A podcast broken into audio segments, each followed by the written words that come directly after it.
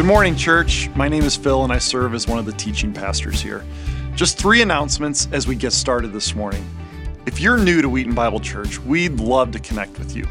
Feel free to scan the QR code on your seat's armrest, and from there, you can learn more about who we are, what we believe, and groups that are available to join.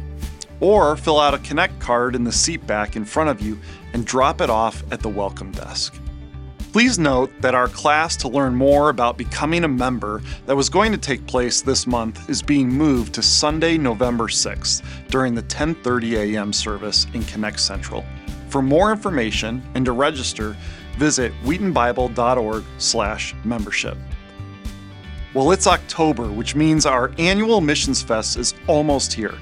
This is a special week that we set aside each year in our church's calendar to celebrate stories of courage, hope, and compassion from our missionary family members who serve in over 50 nations and in our community as well. You don't want to miss our upcoming Sunday services on October 16th and 23rd. Over a dozen visiting missionaries and partners will be here those two Sundays. We'll be exploring the theme of Take Heart, taken from the Gospel of John. To learn more about Missions Fest and all the events surrounding this exciting week, such as Missions Fest Classified and Out of Egypt, check out wheatonbible.org slash missionsfest. That's all I have for you this week. Have a great Sunday morning. Good morning. It's a pleasure to be here this morning as a true family of God. We want to also enjo- invite our students to join us every once in a while, and it helps give them an opportunity to uh, be part of worship. The scripture says that one generation will uh, commend your works to another, and this morning that happened and is continuing to happen. So thank the Lord for these students that uh, played for us this morning. A college student is leading these students. So thanks to Val for putting that together this morning.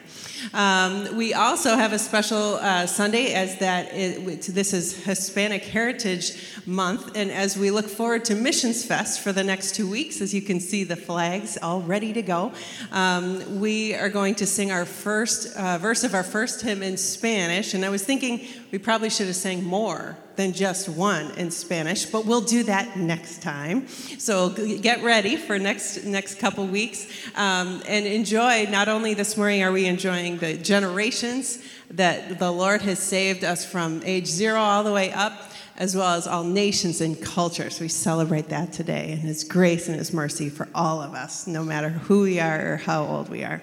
Let's stand together and worship together this morning.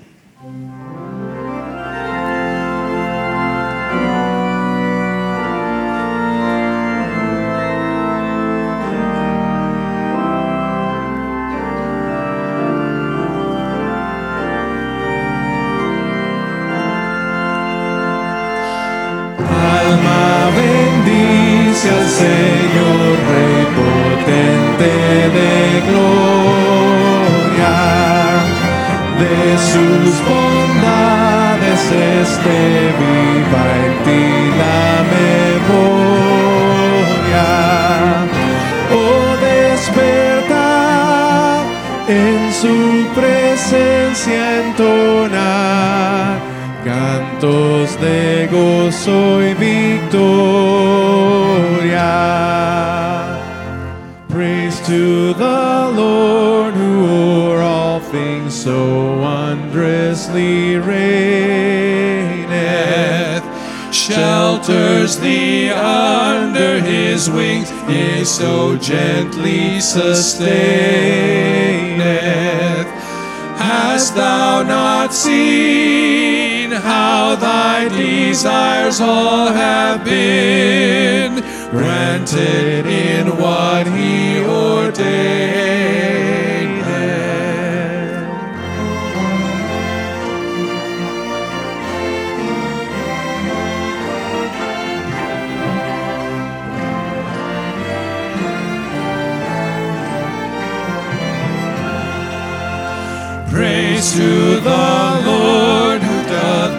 Prosper thy work and defend thee. Surely his goodness and mercy here daily attend thee. Ponder anew what the Almighty can do. If with His love He befriend To the Lord, oh let all that is in me adore Him. All that hath life and breath come now with praises before Him. Let the Amen sound from His people again gladly forever adore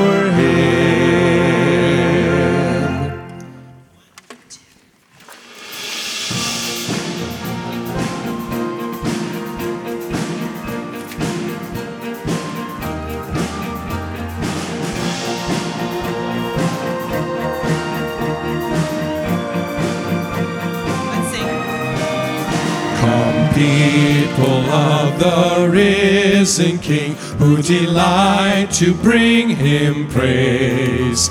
Come all and tune your hearts to sing to the morning star of grace. From the shifting shadows of the earth, we will lift up our eyes to him where steady arms of mercy reach to gather children in.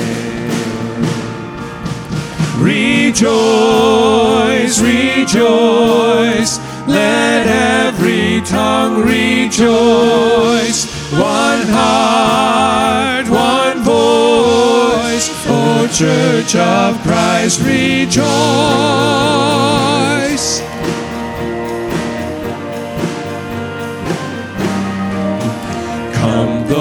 Those whose joy is morning sun, and those weeping through the night.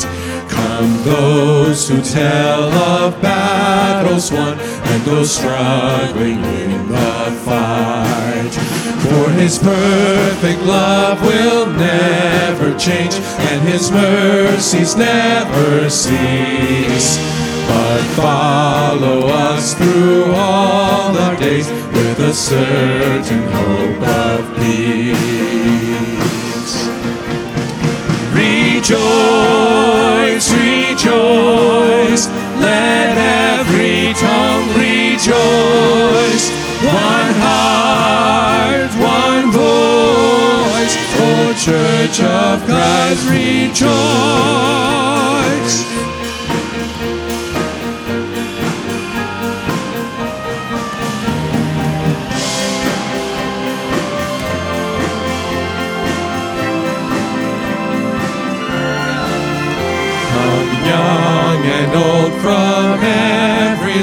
Men and women of the faith. Come those with full or empty hands, find the riches of His grace. Over all the world His people sing, shore to shore we hear them call. The truth that cries through every age, our God is all in all. Rejoice, rejoice, let every tongue rejoice.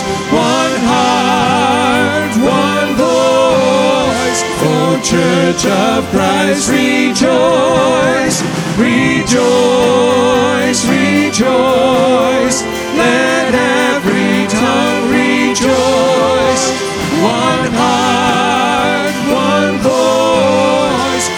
Church of Christ, rejoice.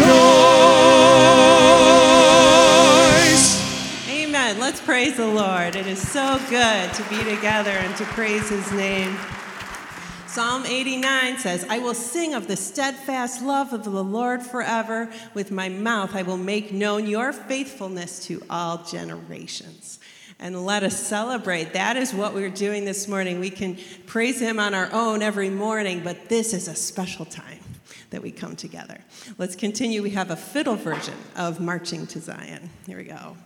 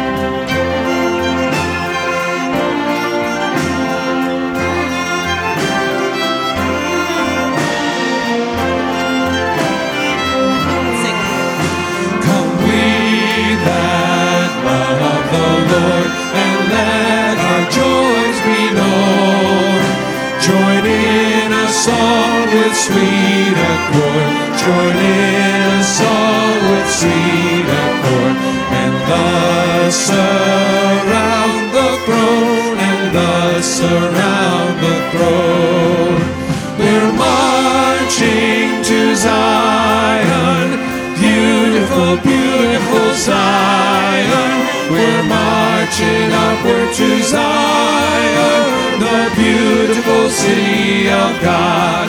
Oh, the beautiful city of God.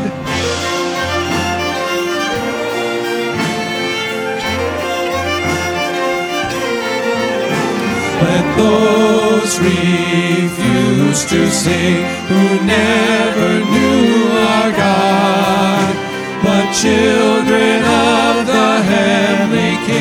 but children of the heavenly King may speak their joys abroad, may speak their joys abroad.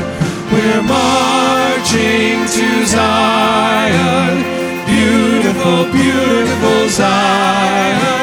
We're marching upward to Zion, beautiful city of God.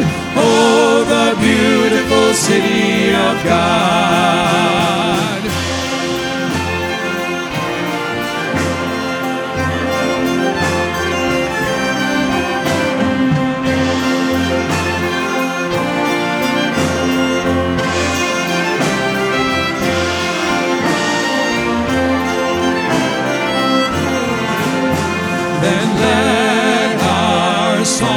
Abound and every tear be dry.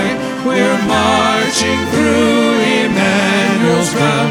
We're marching through Emmanuel's ground to fairer worlds on high, to fairer worlds on high. We're marching to Zion, beautiful,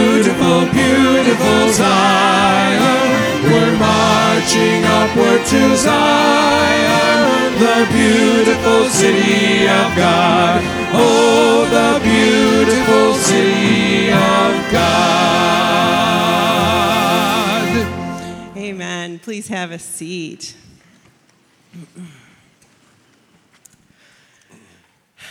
We want to take some time to look at Hebrews 11 and Romans 4 as we come to confess to the Lord our sins and uh, be assured of his uh, forgiveness and compassion and love for us. So we have a responsive reading. The men will start us off. Now, faith is the assurance of things hoped for, the conviction of things not seen. By faith, we understand that the universe was created by the Word of God, so that what is seen was not made out of things that are visible. And without faith, it is impossible to please Him. For whoever would draw near to God must believe that He exists And that He rewards those who seek Him. Let's play silently while I lead, this, lead us in this prayer from the book Prone to Wander. Our Father, Help us to approach you with a deep reverence and a joyful faith each day. Give us holy boldness and confidence, like we just sang about, that you are, are faithful, covenant keeping God, and that you cannot abandon or reject us. Forgive us, Lord, for we know we are not faithful followers of you. We have desired and pursued things that injure us, and we have despised some of your chief mercies. Like Esau, we have been quick to exchange the glorious privileges of our birthright in Christ for the fleeting delights of sinful bodily pleasures. How can we ever thank you for your faithful patience with us? Though we are weak and inconsistent, you never change, and you never will. You remain the same today, yesterday, today, and forever. And so our weak and faltering faith finds a strong and steady resting place in your perfect strength, goodness, and love. Thank you. May we be rich in faith, strong in power, joyful in its sweetness, vigorous in its nourishment, steady in its source. Lord, increase our faith. In Christ's name we pray. Amen. We have one more song we'd like to sing, How Firm a Foundation, and this celebrates that our foundation of our whole faith is in God's Word, and we can trust Him and we can trust Jesus Christ. Let's stand for one more song together.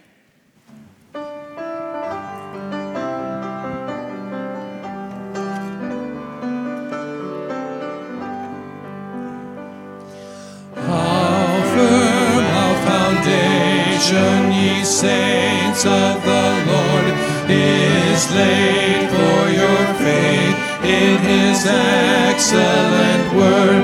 What more can he say than to you he hath said? To you who for refuge to Jesus has fled. Fear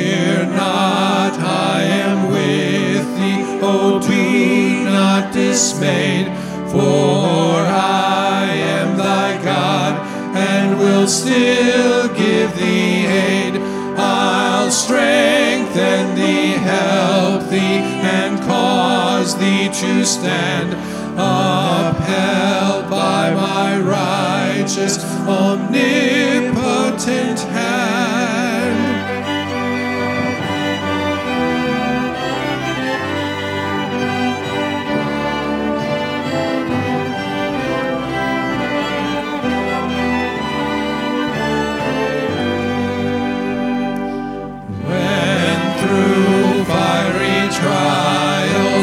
Pathway shall lie, my grace all sufficient shall be thy supply. The flame shall not hurt thee, I only design thy dross to consume and thy gold to refine. The soul Jesus hath leaned for repose, I will not, I will not desert to his foes. That soul, all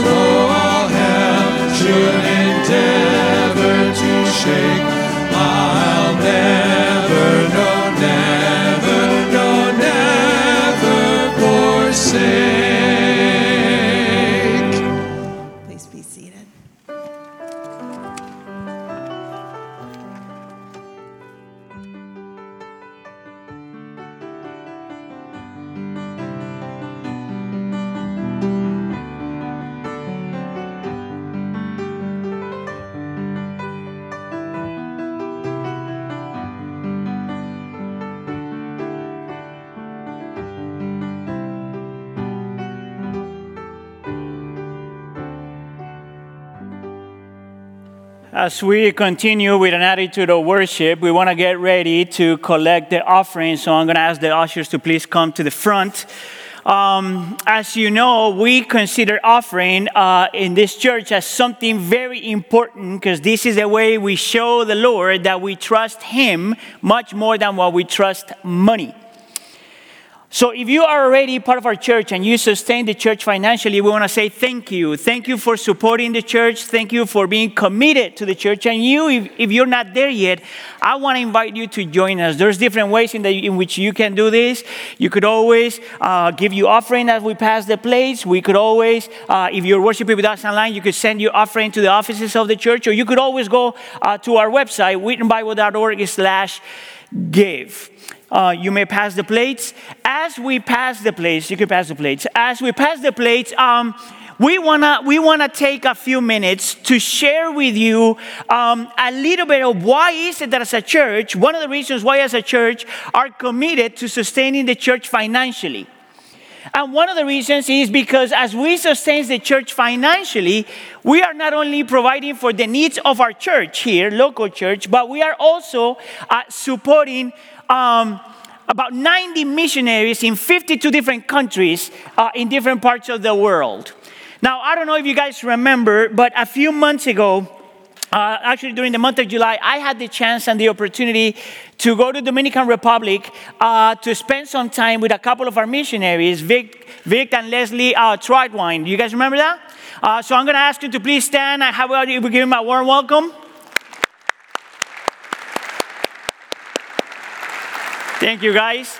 They are, they are part of, a, of our ministry called Kids Alive that has about 2,000 students uh, it, that, that they serve in a holistic way through schools and through resident programs, if you call, or uh, yeah, kids that live with them for, for, for a period of time.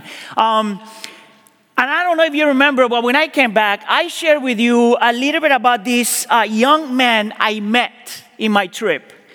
He's not, his name is Mikael. He's written as Michael, but his name is Mikael, so you got to pronounce it right. Um, and uh, he is the product of what the Lord does and is doing through Kids Alive.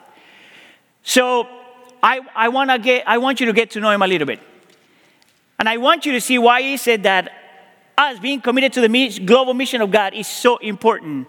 So I'm going to ask you to please welcome Mikael to the, to the platform.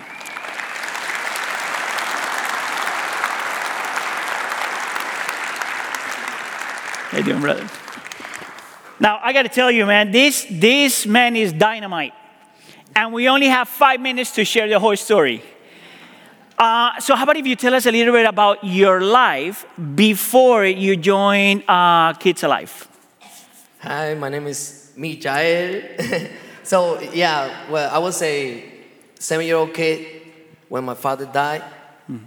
And I, I, was the oldest of four kids. Uh, like around eight months, when my, after my father died, my mom moved to a town three hours away from where, where we used to live. And then in like around a year, I lost my father and my mom. Um, and my, me and my siblings, we were the, like dispersed in different houses. I moved with my grandpa, and then he, he, he used to work as a watchman in a public school. And I, I was like basically obligated to work with him and sleep with him in the public school. Uh, we, we literally sleep on the floor. Mm. I remember sometimes that we uh, going to sleep with an empty stomach many times. And that was like, I mean, like kind of how my life was in that time. Um, it, I, I also you know, suffer like physically abused by my grandpa. And my other siblings also, they have their own stories. But yeah, that was kind of like before. Yeah. So tell us a little bit about how is it that you got to Kids Alive and what was your experience as you were part of this ministry? Because you were eight years old, you said, right? Yeah. Yeah. So tell us a little bit about, about your experience there. Yeah, uh, yeah. In, in that same time, I got to Kids Alive and many things change.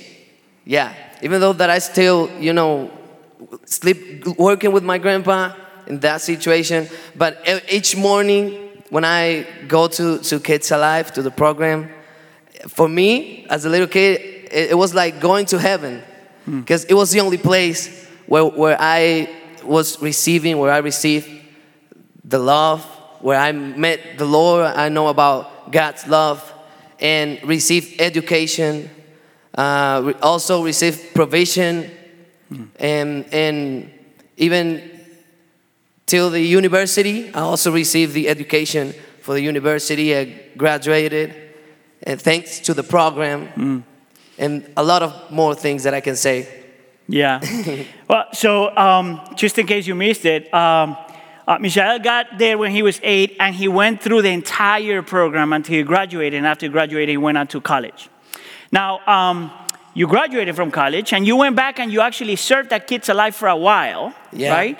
But tell us more. What happened after the Lord used Kids Alive in your life? What happened after you graduated, and then what? Yeah, I graduated and I and I served like around five years in the ministry. Oh wow. helping other kids with, the, with Kids Alive.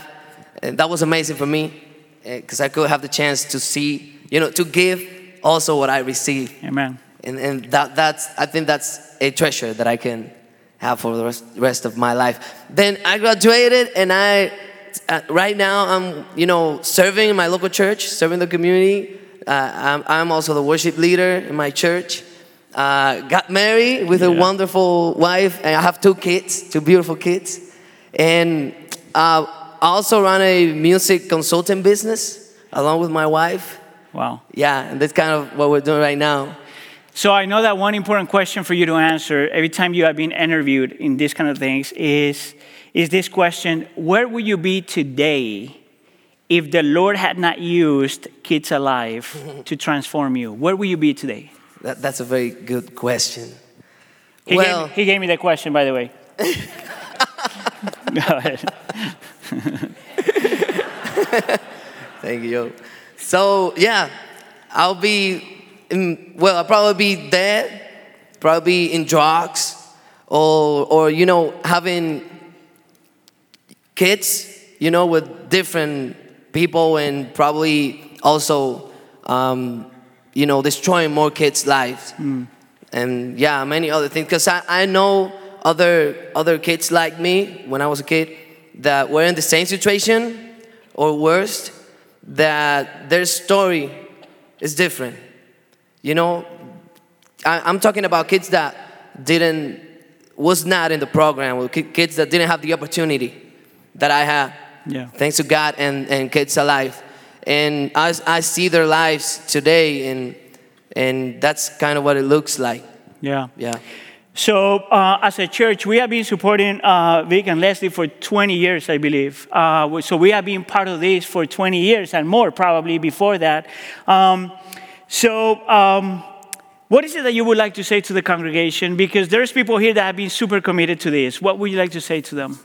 Well, I want to thank you. I want to thank you from the bottom of my heart. And I want to encourage you to keep supporting. Keep supporting Kids Alive. Keep supporting people like Victor and Leslie, these two angels right here. And, and I, would also like to say, to, to say something very quick.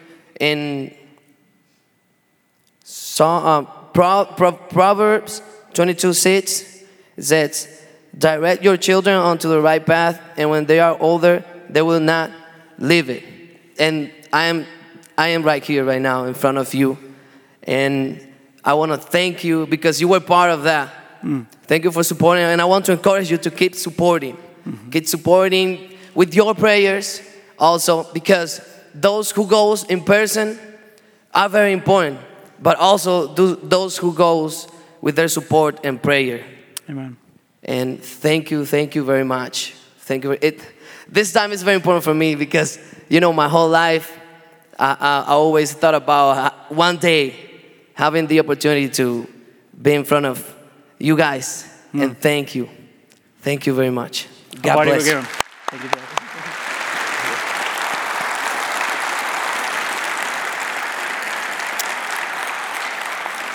Let's pray.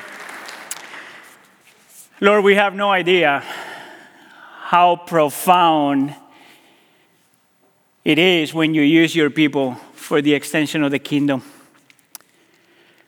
Lord, we are so grateful not only that we get to participate, but we get to see the power of the gospel in the life of a person. Lord, we are so grateful for all of our missionaries, including today the ministry of Kids Alive, people that are committed to the extension of the kingdom and loving people with words and deeds. We are grateful, Lord, that, that the gospel creates a movement, a movement in, in which people live radically for your glory. I pray, Lord, that you continue to do that in us and through us. And I pray, Lord, that you move us. If there's people here that are uh, sensing the call in their lives to go to a different place, Lord, that they may respond to it. But I also pray for the rest of us, Lord, that we continue to pray, that we continue to give, that we continue to support, that we continue to love the kingdom as much as you love it. Please, Lord, speak to us, transform us by the power of your word and the presence of the Spirit. Make us into the people that you want us to be. And we pray for all of this in the name of Jesus. And the church says, I'm going to I'm going to ask you to now stand, please, for the reading of God's word as a sign of reverence to Him.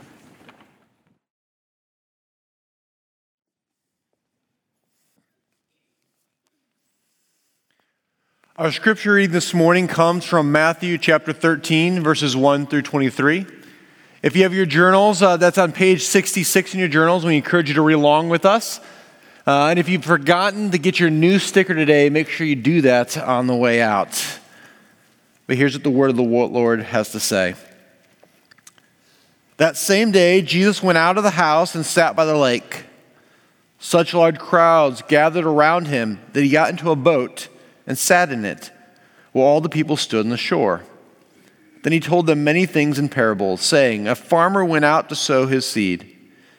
As he was scattering the seed, some fell along the path, and the birds came and ate it up. Some fell on rocky places where it did not have much soil. It sprang up quickly because the soil was shallow. But when the sun came up, the plants were scorched, and they withered because they had no root. Other seed fell among the thorns, which grew up and choked the plants. And still other seed fell on the good soil, where it was produced a crop a hundred, sixty, or thirty times what was sown. Whoever has ears, let them hear. The disciples came to him and asked, Why do you speak to the people in parables? He replied, Because the knowledge of the secrets of the kingdom of heaven have been given to you, but not to them. Whoever, whoever has will be given more, and they will be, have an abundance. Whoever does not have, even what they have, will be taken from them. This is why I speak to them in parables. Though seeing they do not see, though hearing they do not hear or understand. In them is fulfilled the prophecy of Isaiah. You will be ever hearing, but never understanding. You will be ever seeing, but never perceiving. For this people's hearts has become calloused. They hardly hear with their ears, and they have closed their eyes. Otherwise, they might see with their eyes and hear with their ears, understand with their hearts, and turn, and I would heal them. But blessed are your eyes because they see, and your ears because they hear. For truly I tell you, many prophets and righteous people longed to see what you see, but did not see it, and to hear what you hear, but did not hear it. Listen then to what the parable of the sower means. When anyone hears the message about the kingdom and does not understand it, the evil one come and snatches away what was sown in their hearts. This is the seed sown along the path. The seed falling on rocky ground refers to someone who hears the word and at once receives it with joy. But since they have no root, they last only a short time. When trouble or persecution comes because of the world, they quickly fall away. The seed falling among the thorns refers to someone who hears the word, but the worries of his life and the deceitfulness of wealth choke the word, making it unfruitful. But the seed falling on good soil refers to someone who hears the word and understands it. This is the one who produces the crop, yielding a hundred, sixty, or 30 times what was sown. This is the word of the Lord.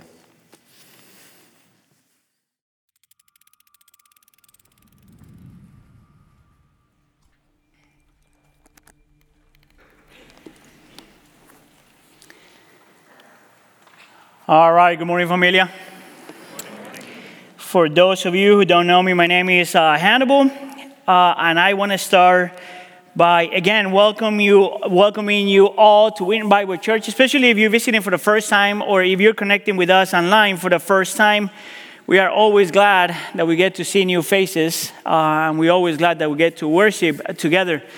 Today, we continue with our series on the Gospel of Matthew, and we are studying a brand new section. If you have your journal, you can see that we're starting a brand new section that we have called the King's Parables, that are all these six parables that we find in Matthew chapter 13. As Pastor Brent says, if every time we start a new section, we also have a new sticker with a new icon, actually, the one that we have here on the right. Uh, so if you don't have that one, uh, please grab one. If you don't have your journal, still grab the sticker, right? It's free, so don't worry. I mean, it's not free. You, you gave offerings for that sticker. But so just, just grab the sticker.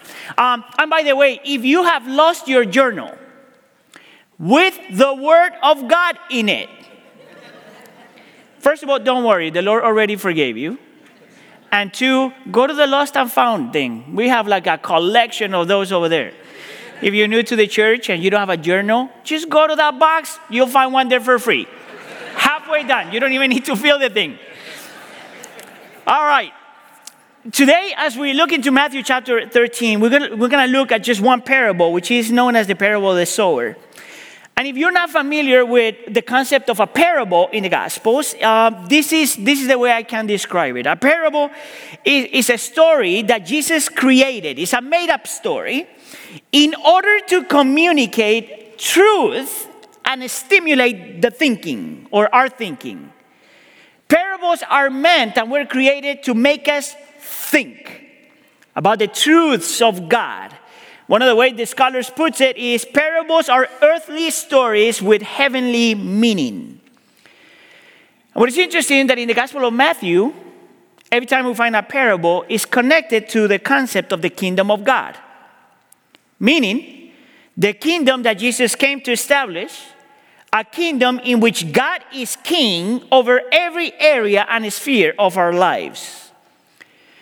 So the question that I'm going to try to answer this morning is where does where does the kingdom of God start? Where does the kingdom of God start?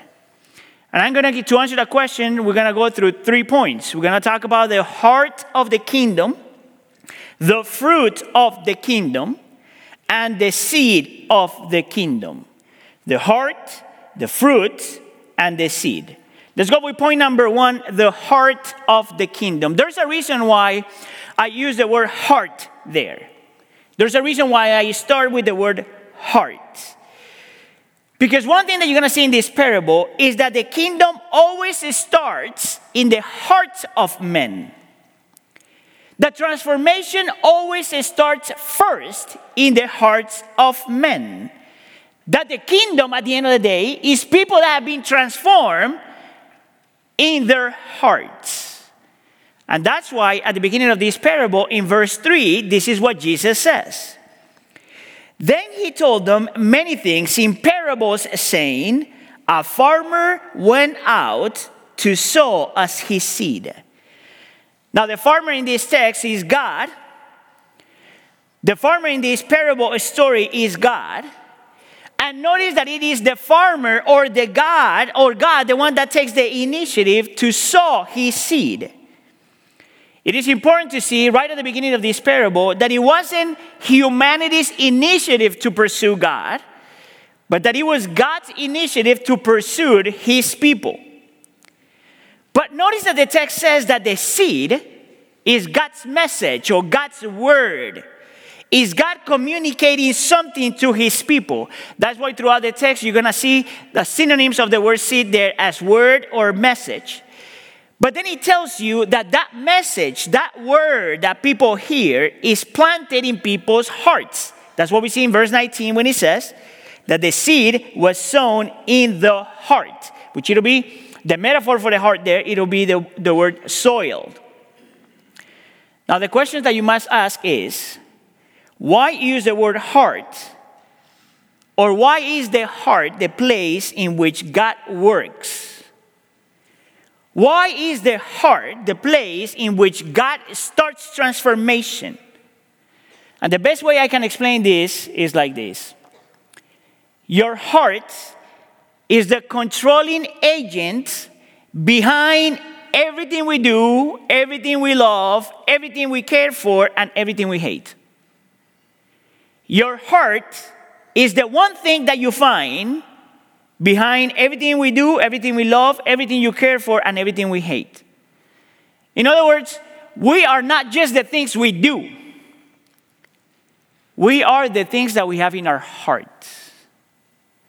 If you want to know who you are, if you want to know what you love, if you want to know what you care for, if you really want to know what you hate, you have to pay attention to what you have in your heart. This is the reason why there's so many verses in the Bible that talk about the heart. For example, in 1 Samuel chapter 16 says that God not only sees the behavior of men or the appearance of men, but that he sees the heart behind that appearance.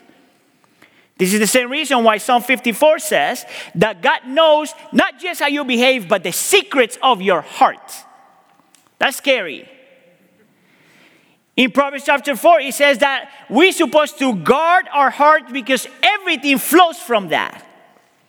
In Ezekiel chapter 18 says that we are so corrupted that we need a new heart.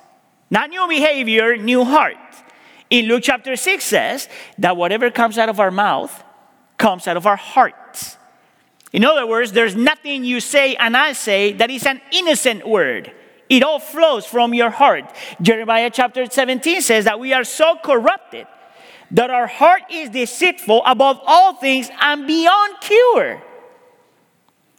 That's why Psalm 51, King David cries out to God and says, Create in me a new heart. Listen up, church. The reason why God, the farmer, plants his seed in the heart of man is because if the heart is transformed, everything else will be transformed. If the heart is renewed, everything else will be renewed. Once again, the Bible talks about the heart as the controlling agent behind everything we do, love, care for, and hate. From God's perspective, behavior is not enough. Behaving well is not enough. Transformation does not come simply because you behave well. Transformation only comes when your heart has been, has been transformed. I don't know how many of you guys have heard uh, a term that is used left and right now all over the place is calling the deconstructing of faith. Actually, it's super interesting how many people that grew up in Christianity and grew up in a church now are, are uh, talking about deconstruction all over the place. And this is people, once again, that has raised, that was raised, many of them were raised in Christianity. And part of the idea that they bring is that if you deconstruct your faith, you'll find freedom. And to a certain degree, I understand why people go through that, you know? Some people are struggling with deconstruction because they were they suffer a lot in a local church. Some people are deconstructing because they experience pain through a, maybe through another Christian. Many people are experiencing deconstruction because, in the midst of pain and suffering, they, they, don't, they don't have the right answers. There are things that they just can't explain. But if there's one thing that is common in the most people I heard of that are deconstructing, is that they come from a background in which well, uh, good behavior was highly elevated, and not their hearts. That's why there's so many young people that grew up that grew up in Christianity and as soon as they hit college they walk away from the Lord. It's because maybe maybe just maybe our emphasis was more in people externally behaving well instead of a transformation of the heart. What the parable is going to teach us that the only way to keep us from deconstructing our faith or to help us reconstruct our faith is when we pay attention to the attitude of our hearts toward God and His Word. And the way I'm going to walk you through this, and the way the parable does this, is he shows you four different attitudes of the heart toward the Word of God. Or you could say four different hearts. And these are the, these are the ones that I'm going to show you. One is the careless heart, the superficial heart, the divided heart, and the attentive heart. And as we go through this list, church, I want to invite you to, for you to do a personal assessment and see if that's a description of where you are. So let's go with the first one of these the, cur- the careless heart. Look at what it says in verse 4. It says that the farmer goes out, and as he's scattering the seed, some fell along the path, and the birds came and ate it up. And Jesus paints this picture of this farmer that, farmer that goes out to a field. And usually in a field, there is a section where there's good soil, but there's also a section in which you find hard soiled. And part of the reason why those places, according to uh, what a farmer would say, those places are like that is because usually these are the paths where people step over, uh, step over and over again. And the more you step the seed, the, in the soil, the harder it gets. And the harder it gets, the harder it is for the seed to penetrate the soil, the easier it is for the birds to eat it. So the question I want you to ask the text is this how does a heart becomes hard? How does a heart becomes hard? Verse 19 answers the question. It says that this is when anyone hears the message about the kingdom and does not understand it. Then the evil one comes and snatches away what was sown in their hearts. Notice what the text says. It says that this is the attitude of a person who hears the word of God and just doesn't care. He's not interested in understanding what the word of God says. It is hearing but not listening. It's to really not care what the word says. I would say that that would be the difference between a religious person and a Christian. A religious person can literally sit down and listen to the same message and not care. A Christian seeks to understand. Listen, um, let me give you an example to see if it makes sense.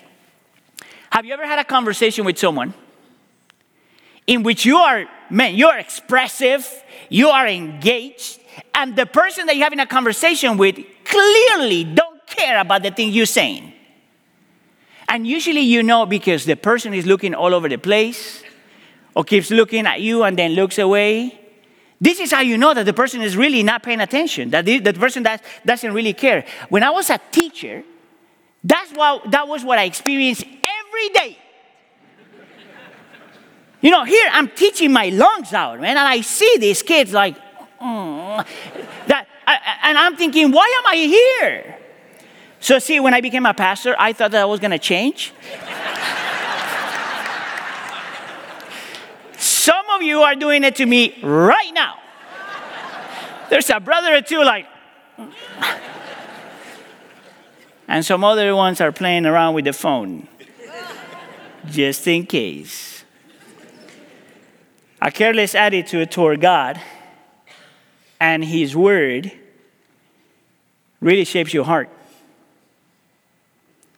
And what shapes your heart controls your life. Is that you? Attitude number two the superficial heart. Look at what we have in verse 5. It says that some seed fell on rocky places where it did not have much soil. It sprang quickly, sprang out quickly because the soil was shallow. And Jesus says that this is a seed that in the surface you see good soil. But that underneath, underneath the, the soil, you find all these rocks that makes the soil shallow. So the question is, what makes a person shallow? What makes a heart shallow? And verse 20 is going to respond to that by saying that this is someone who hears the word and at once receives it with joy. But since they have no root, they last only a short time when trouble or persecution comes. Because of the word, they quickly fall away.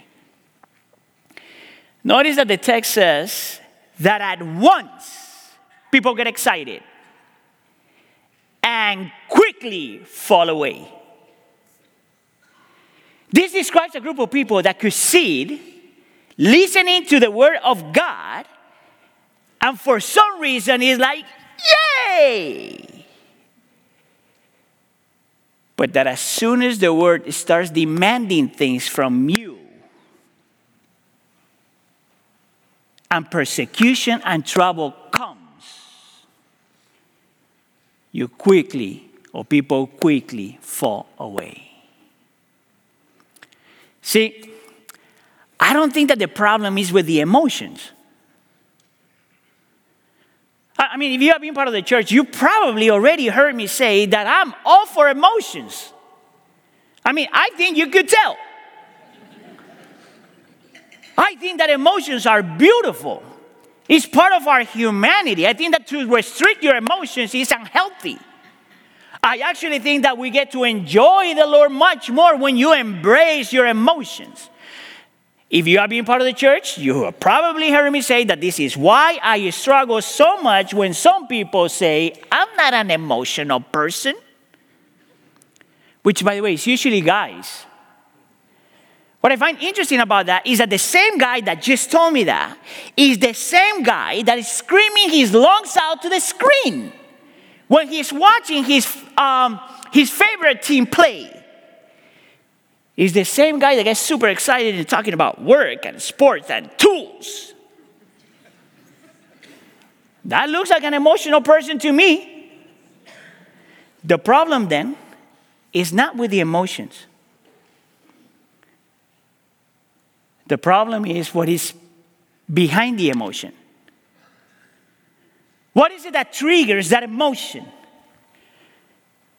Because the Bible tells us that the Word of God is alive and is active. And He tells you that when we encounter God and His Word, you're supposed to feel something.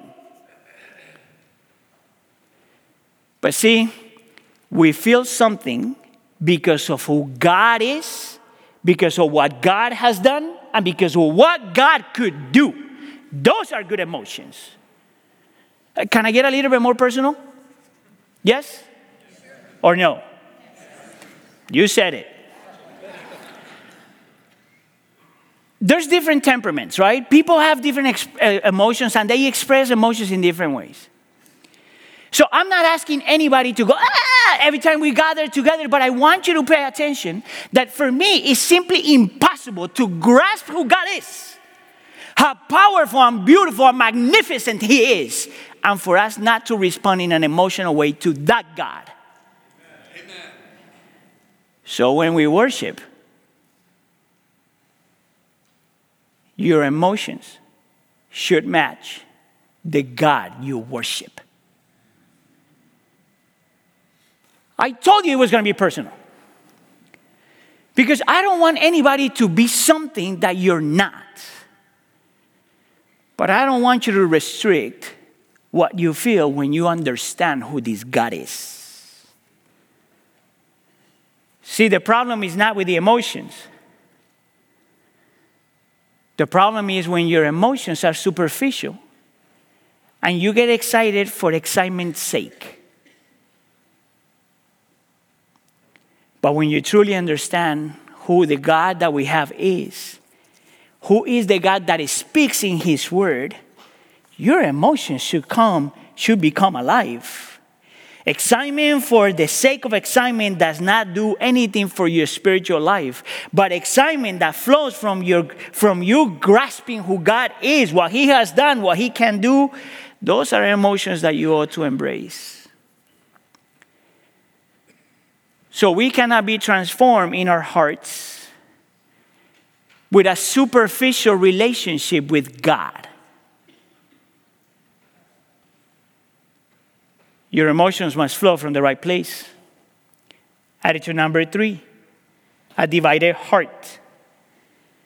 Look at what Jesus says in verse 7. Other seed fell among the thorns, which grew up and choked the plant. And Jesus once again paints this picture of the seed that falls among the thorns. And the seed wants to grow, but the thorns are so strong, so many, that they're taking the nutrients that the seed needs. Therefore, the seed is choked. It takes from the seed what the seed needs. So, the question you got to ask the text is what is it that these thorns, why is it that these thorns take away from the seed? And the text answers the question in verse 22. This refers to someone who hears the word, but the worries of this life and the deceitfulness of wealth choke the word, making it unfruitful. This is what the text says that this is a group of people that genuinely want to serve and love the Lord. This is a group of people that really genuinely want to work, want to love the word of God but that at the same time, they worry way too much about things in this life and love way too much money and what money can buy. You guys remember what Jesus said before? No one can have two masters. Because you will love one and despise the other. No one can love money and what money buys and love God with the same intensity and commitment. Notice that, that Jesus doesn't say that it's wrong for you to have money and to have things. Jesus doesn't say that. Jesus is concerned with two words worry and deceitfulness. Do you know what that means? That even if you want to love the Lord and serve the Lord and submit to the Lord, when you worry way too much about money and what money can buy, that takes away from your heart. That even if you really want to love the Lord, if you worry more about what you can buy and what you can keep instead of what you can give, that takes away from your heart. That even when you are that when you are too anxious, which by the way, by the way, that's the word worry in the text as well. When you are too anxious about things, that takes away from your heart. And what about deceitfulness? I think that what Jesus is saying, is, uh, saying here is that we are deceived when we think that because we have money and things, we can have complete satisfaction, security, significance, and true happiness. There's nothing more deceitful than that. You know why? Because within seconds, you could lose it all. within seconds. And what would happen with your satisfaction, your security, your significance, and your happiness? See, the love of money and the worry for things and life is so deceitful because we, we start to trust money and what money can buy in something that promises the world and cannot deliver anything. You do know that you can buy love, right? That you cannot buy love. You do know that at the end of your days, you are not gonna care how big your house was, how many toys you bought. At the end of your days, you're not gonna care about that. You do know that at the end of your days, God forbid that you get some sort of sickness, you are not gonna care about that stuff. You're gonna care about two things, two things alone your relationship with God and your relationship with people. I told you this before. I've never heard of anyone that is about to pass away and are wondering why is it that they didn't buy a bigger house? Or why is it that they didn't go to Florida? You know what people wonder about? You know what people ask? Lord, can you give me five more minutes with my kids? Can you give me five more minutes with my wife or my husband? Can you give me just a chance to ask for forgiveness? Can you give me the minute so I could repair what was broken? If there's something that has the potential to choke your spiritual life, is the worry of this life and the love of money and the things that money can buy. Listen, I'm not telling you to get poor. There's nothing wrong with that. Actually, if you want to get rid of your money, give it to the church, man. We sent another 90 missionaries. It's about worry and it's about deceitfulness. It's when we put and use things like functional saviors. So these are the three hearts that take your spiritual life away the careless heart, the superficial heart, and the divided heart. How does one change then? I think that the text is going to say that the only way someone changes from within when the heart is transformed is when we have an attentive heart. Look at what Jesus says in verse 8. Still, other seed fell on good soil where it produced a crop 160 and 30 times what was sown. And this leads me to my second point. Another half an hour. Listen up. Let's talk about the fruit of the kingdom because verse 8 says that what makes a difference is when your heart, your soil, is a good soil. What does that mean? Jesus says, responds to that in verse 23. But the seed falling on good soil refers to someone who hears the word and understands it. This is the one who produces a crop. Two key, keywords hear and understand. This is where word study actually helps me as a preacher. Because the word hear, to hear, is not just to listen, it's to really pay attention is to carefully hear, is to pay attention because you want to obey. Which, by the way, the word here in the text can also be translated as obey. Is someone that really pays attention to be modified by what we hear to the point that our will is affected. And the word understand obviously can be translated as to comprehend and to grasp. But there's a little bit more profound meaning behind that word because it literally can be translated as putting together. Is to take the time to think and ponder and see how things work together. And it tells you that a person with a good heart or a good soil is someone that is attentive to God and the Word of God that is intentional about pondering and understanding and paying attention to Him and what He is doing and saying. Is someone that is willing to submit to Him, surrender our wills to Him. It tells us that, a, that a spiritual growth only doesn't happen overnight. It is this constant interaction with God and His Word. That's why one of the key words about studying the Bible in the Bible is the word meditation. Did you know that the word meditation literally can be translated as chewing? Like when you have a piece of gum in your, hand, in your mouth. I know that you guys don't like that stuff, but I love that stuff. Is that mm, mm, mm, mm, mm. You know what I do every weekend as I prepare? I'm chewing. I'm chewing the Bible. I want to get the flavor out of that. And that's the description of what a Christian does with the Word of God. You wrestle with this book until you get it. You don't want to pray? You pray until you want to pray. You don't want to read the Bible? You read until you want to read the Bible. You don't want to spend time with other Christians? Spend time with other Christians until you want to.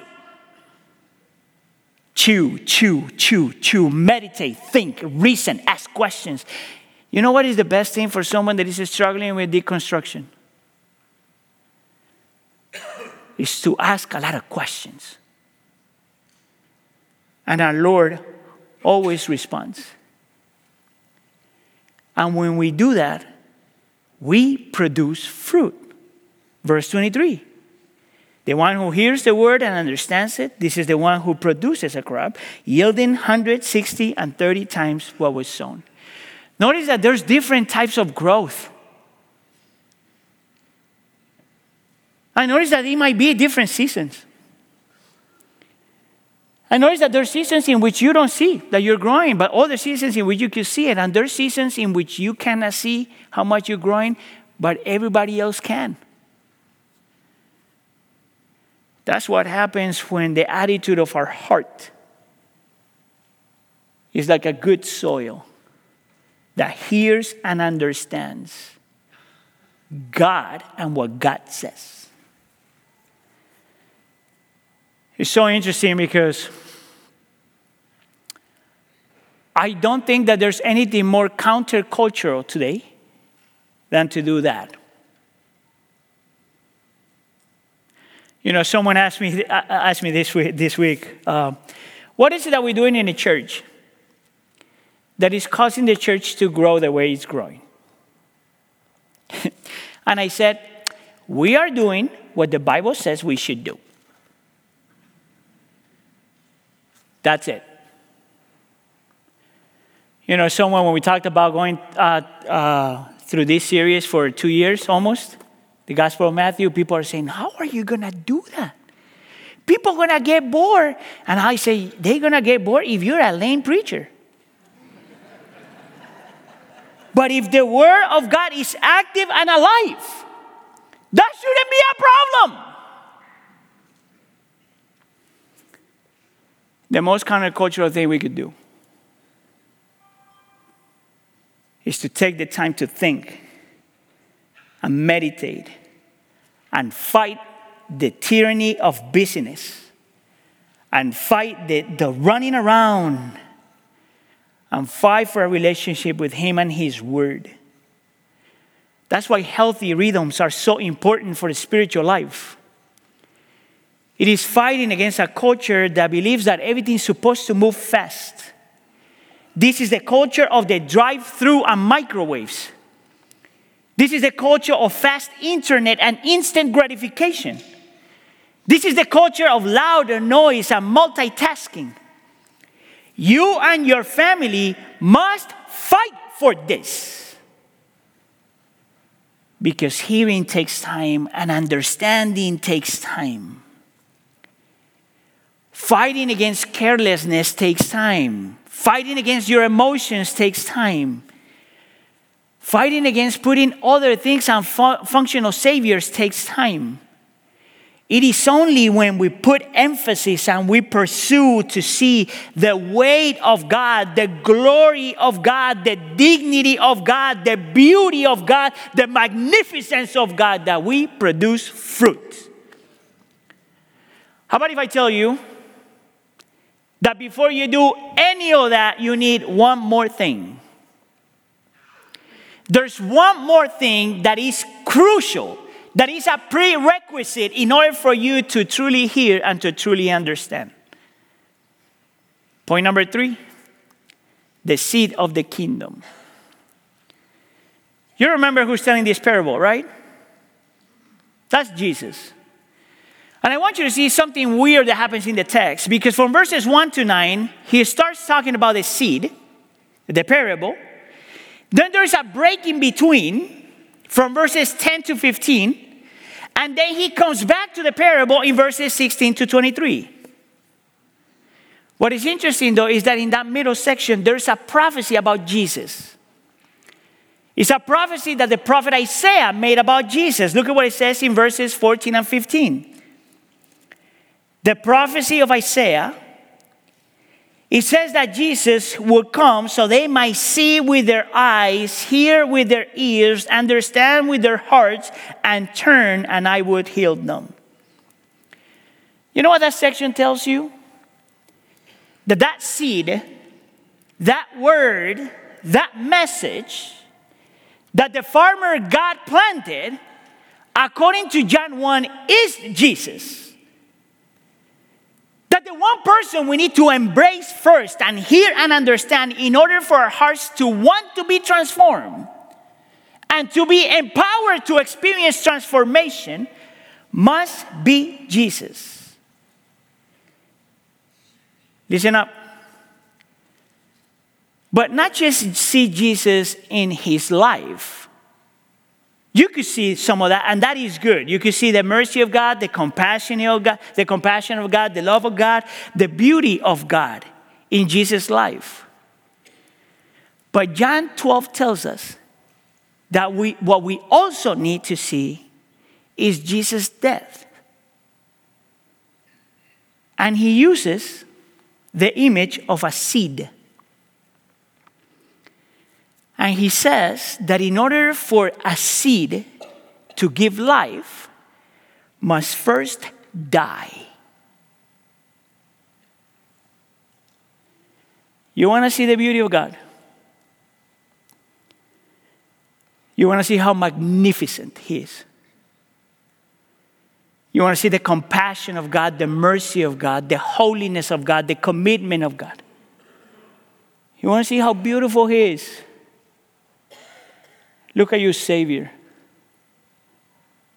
dying in a cross to save your soul, to transform your heart. See who Jesus is and what he did for you. That even though we have all been careless, and we have all been superficial, and we have had divided hearts, he chose to die for you. Hear that and understand that. And that's how everything starts. Why wouldn't you want to go get to know a God like that? Amen? Let's pray. My beautiful Savior, we are grateful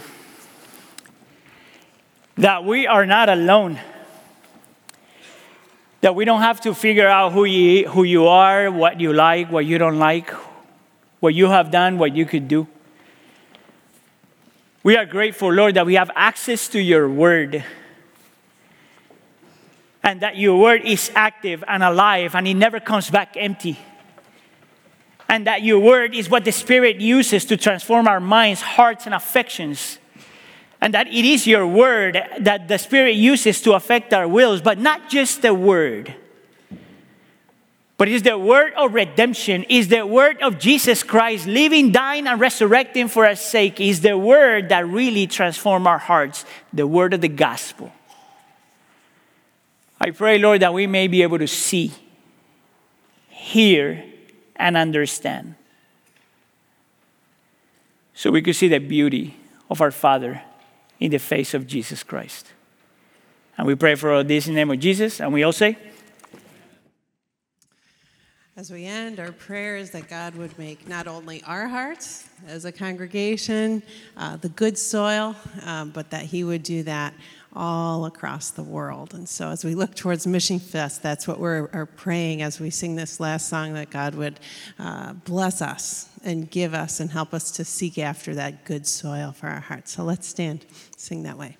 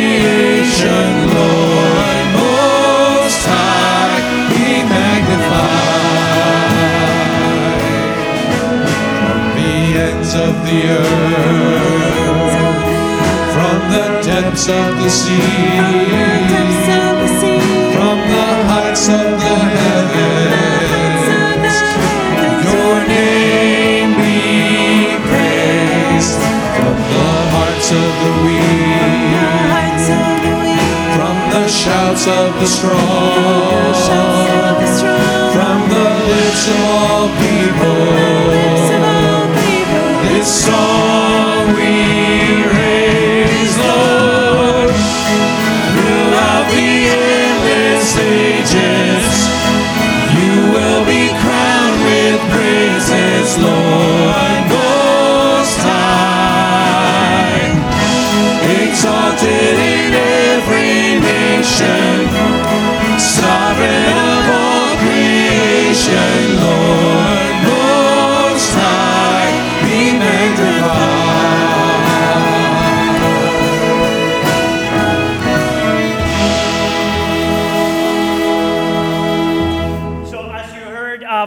two weeks, we're going to be celebrating Missions Fest. And if you've been part of the church, uh, it's something that we're super proud of because we are so committed to the global cause of Christ. So, I want to invite you to uh, just come back and invite others to see what the Lord is doing. Um, as you could tell, as we said it before, there are uh, 52 flags up there somewhere, and each one of them represent places where we have missionaries. Um, so, once again, that starts next week. But there's one thing that I wanted you to uh, be part of, and I want to invite you to join us in. Next Sunday, October 16th at 6 p.m., we're going to have something called Missions Fest Classified. This is something that we did last year as well, in which we share with the congregation stories that we cannot do put here uh, in public. These are missionaries and things that the Lord is doing in places where there's high persecution because of faith in Jesus. So I want to invite you to come and join us and participate and see what the Lord is doing, not just in the United States, but all around the world. Amen? Let's receive the blessing that Jesus Christ guarantees for us. And this one is from, coming from Psalm 67. May God be gracious to us and bless us and make his face shine on us, so that your ways may be known on earth, your salvation among all the nations. And the church says, Have a blessed day. Thanks for coming, church. You are sent. We love you.